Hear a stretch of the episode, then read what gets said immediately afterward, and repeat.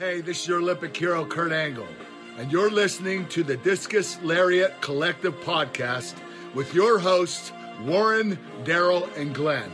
It's a great podcast. Check it out. Oh, it's true. It's damn true.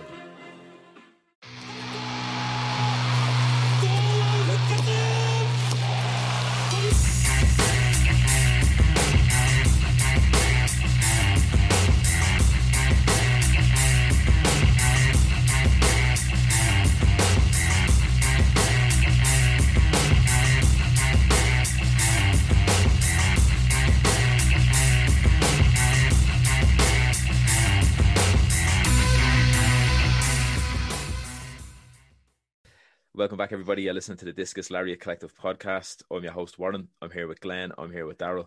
Today, we're going to do something slightly different. We're going to just basically, Daryl came up with an idea to like play a game of sorts where every Friday, one of us will take the reins in picking a topic or picking, say, a top 10 or something or some sort of like head-to-head kind of thing. And we'll rattle off ours, but nobody knows the topic until we actually start. So, because the first go around, I'm going to start today anyway. So these two lads, unfortunately, don't know what this top whatever it is. So I'll just say it now. So suspense is killing me, pal. Yeah, what I decided to do was top five finishers. Okay, so we'll keep it short and sweet with five, because if you go 10, it's a bit longer. We'll go top five finishers. It doesn't have to be in a particular order, just your five favorites. And what we'll do is we'll limit it to one submission. So if you're going to be like, oh, I love the crossface, oh, I love the sharpshooter, you have to pick one. And then the other four can be whatever other type of moves you want. That sound all right? Mm-hmm. Yeah. So if you want to give you a few seconds to think, I'll rattle off mine. What I'll do is I'll say the move, and then I'll even associate whatever wrestler with it, just so that gives you a bit more time then. So, in no particular order anyway, I'll start off the pedigree, made famous by Triple H. And then obviously Seth Rollins took it. What else do I have? I have the tombstone, which I think is probably one of the best finishers because it's a finisher, really.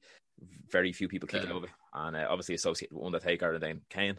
I have the vertebraker, which is associated with your man at the time, the Hurricane, Gregory Helms. And Homicide did it, called it the Cop Killer. And then I have Rings of Saturn as my submission, made famous by Perry Saturn. And kind of, I suppose, like the likes of William Regal. The Regal stretch is kind of like the Rings of Saturn. Rings of Saturn. And then the last finisher, I went with someone more modern, Roderick Strong's finisher at the end of Heartache, which is a suplex released into double knees to the back, which is just insane, especially just because it's only because I only picked it because I was watching a lot of PWG there today, because I downloaded a lot of stuff, and some of the height he gets off people when he flips them in that suplex and then just drops down and they just land on the knees. You physically can't block it. You can't put your hands down. You can't really break that fall. So it looks sick anyway. So, so they're my five: pedigree, tombstone, vertebraker, Rings of Saturn, and end of Heartache. So, we'll go over to Daryl now. What's your five finishers? Oh, fuck you, Warren Gary. I gotta go with chicken wing. No, money, that's not. Bob Backlund. Yeah. I don't know. I'm gonna play it pretty safe. The things that kind of looked pretty cool, and kind of I don't know. It's hard, man.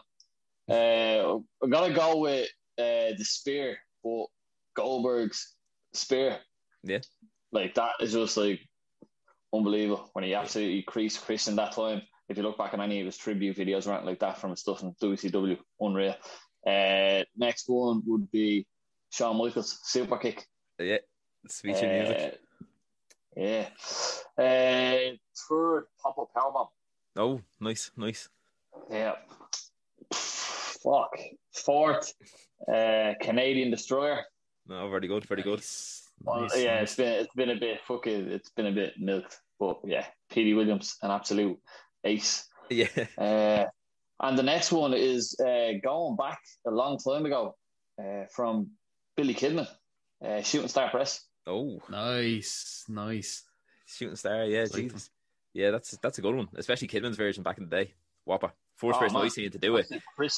Like I know, like Liger, I think technically invented it, but obviously we weren't watching Japanese wrestling back in the day. You know what I mean?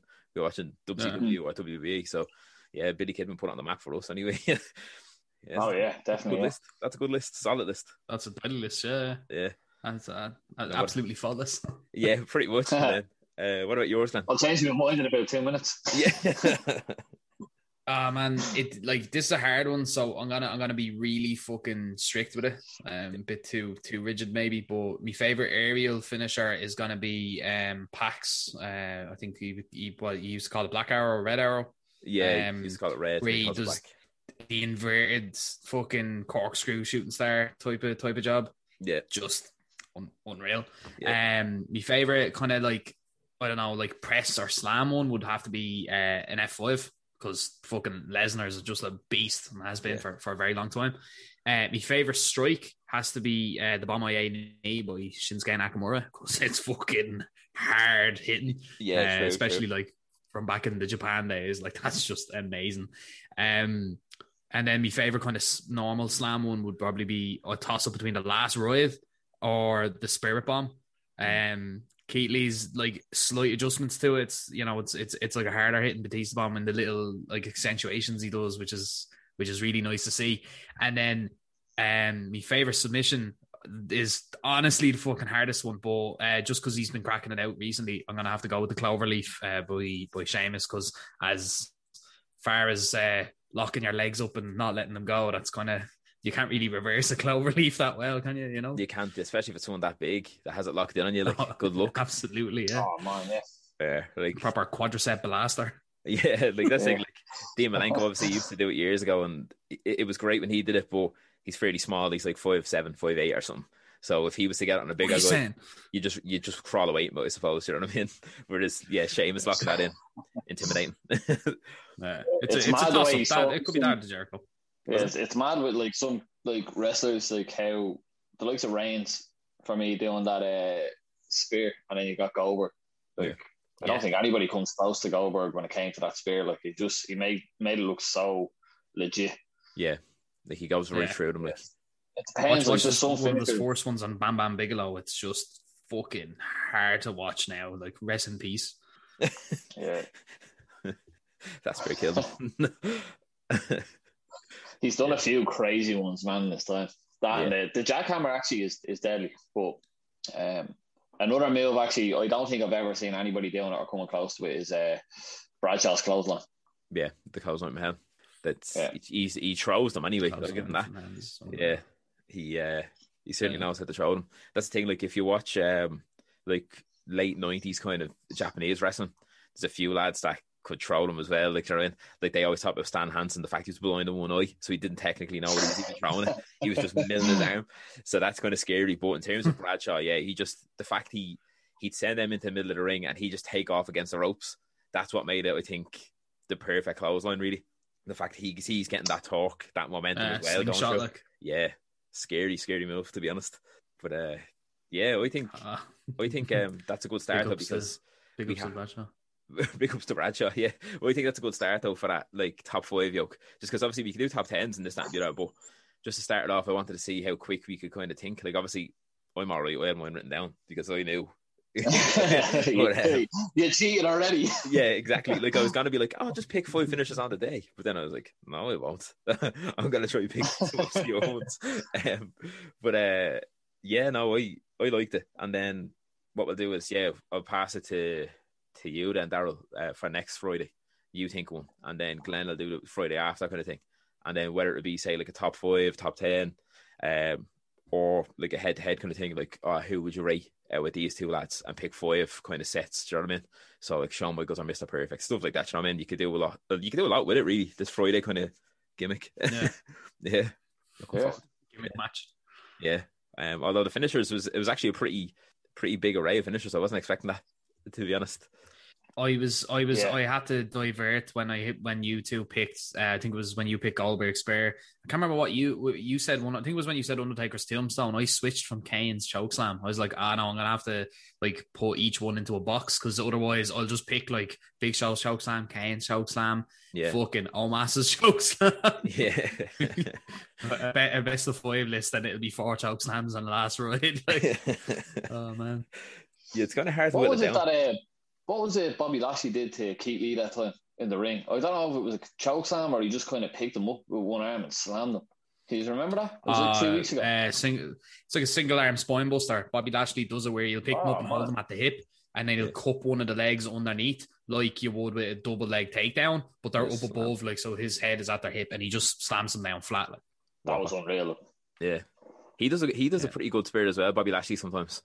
When he inverts and rolls over them. When he kind of slips through it, yeah. Looks like he's a missile, like a turbo missile, and just like yeah, like sometimes obviously it's a bit much. You just want to see someone absolutely getting taken out. It's like Rhino hitting the Gore or Goldberg hitting the OG spear or whatever. But yeah, sometimes it's cool when he does the little flip, but sometimes it looks a bit give it all. It's like they only catch them with the arm. Like, it's like they catch them with their arm. Where Goldberg, like, he nearly went head into your stomach. Yeah, it was like a football tackle. Like, he just went through. Yeah, like as you said, that one against Christian. Yeah, like I always when he literally spears him out of his boots almost. Oh, stop! Yeah, it's bad. Do YouTube a few of the moves now tonight or something like that. Oh yeah, like the likes of another spear by Goldberg. I don't know why it's just stuck in my head now as well. It's when he speared Nunzio in the, I think it was the 03 or 04 Royal Rumble. 04 Royal Rumble. Literally, obviously Nunzio was about 160 pounds or something, and he's just like he hit somebody, or I don't think he eliminates somebody. He just hits somebody and starts like jumping around and doing the fuck you kind of. The sign language of the Italians, turns around and gets absolutely sent across the ring. Proper Jacopo da Pazzi into next fucking week. He was stop the noise as well. Like, yeah, if you would just take, like, goes at the orb, he's like, see you later. Yeah. See, the WWE version of a Goldberg spear, I think, had a lot more polish on it because he did a corner to corner, so he got a better run at it. Oh, yeah. Whereas, like, the WCW one. It hit like a shoulder tackle or like a clothesline sometimes, where it could be like really fucking good because he ducks under a clothesline, hits the ropes, and then is back at them like Bradshaw's clothesline. But then there was other ones where like Hogan took a spear once, and it was like, yeah, it falls down fucking slow. Like yeah, obviously yeah, depends on who you're fighting, really, doesn't it? Who wants to settle for it? Anna? That's really it. Some people haven't got a choice, like Cordell Nunzio. Yeah, exactly. Yeah. Yeah, there was only one way that was going to go. It'll be the new phrase now. Whenever someone's going to get absolutely pancaked, we're going to just say they got Nunzio'd. Yeah, they got Guido'd.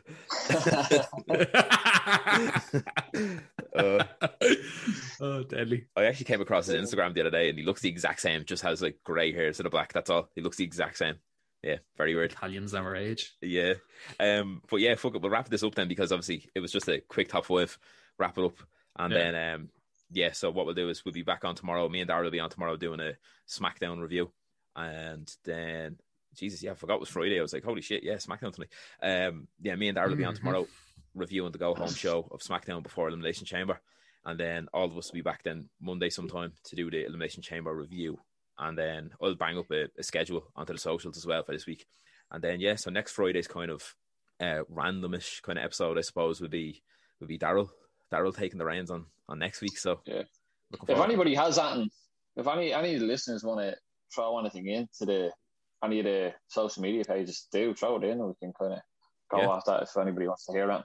Yeah, that's good ideas. Wrestlers who look like they could have a scrap but couldn't. There's your next top five. Shawn Michaels trying to super kick a Marine in a bar. There's that one. It gets absolutely knocked out. Your top five Disco Inferno moves. Chap only has four, I think. His last one was taking a pinfall. That's it. Oh, Jesus Christ. Right on, before we start obviously rambling on, we'll just I'll cut it there. So once again, thanks very much for listening. Follow us on the socials. Instagram is Discus Lariat Collective. Twitter, The Discus Lariat. Wherever you get your podcasts, Acast, Stitcher, Apple Podcast, Spotify. Give us a follow.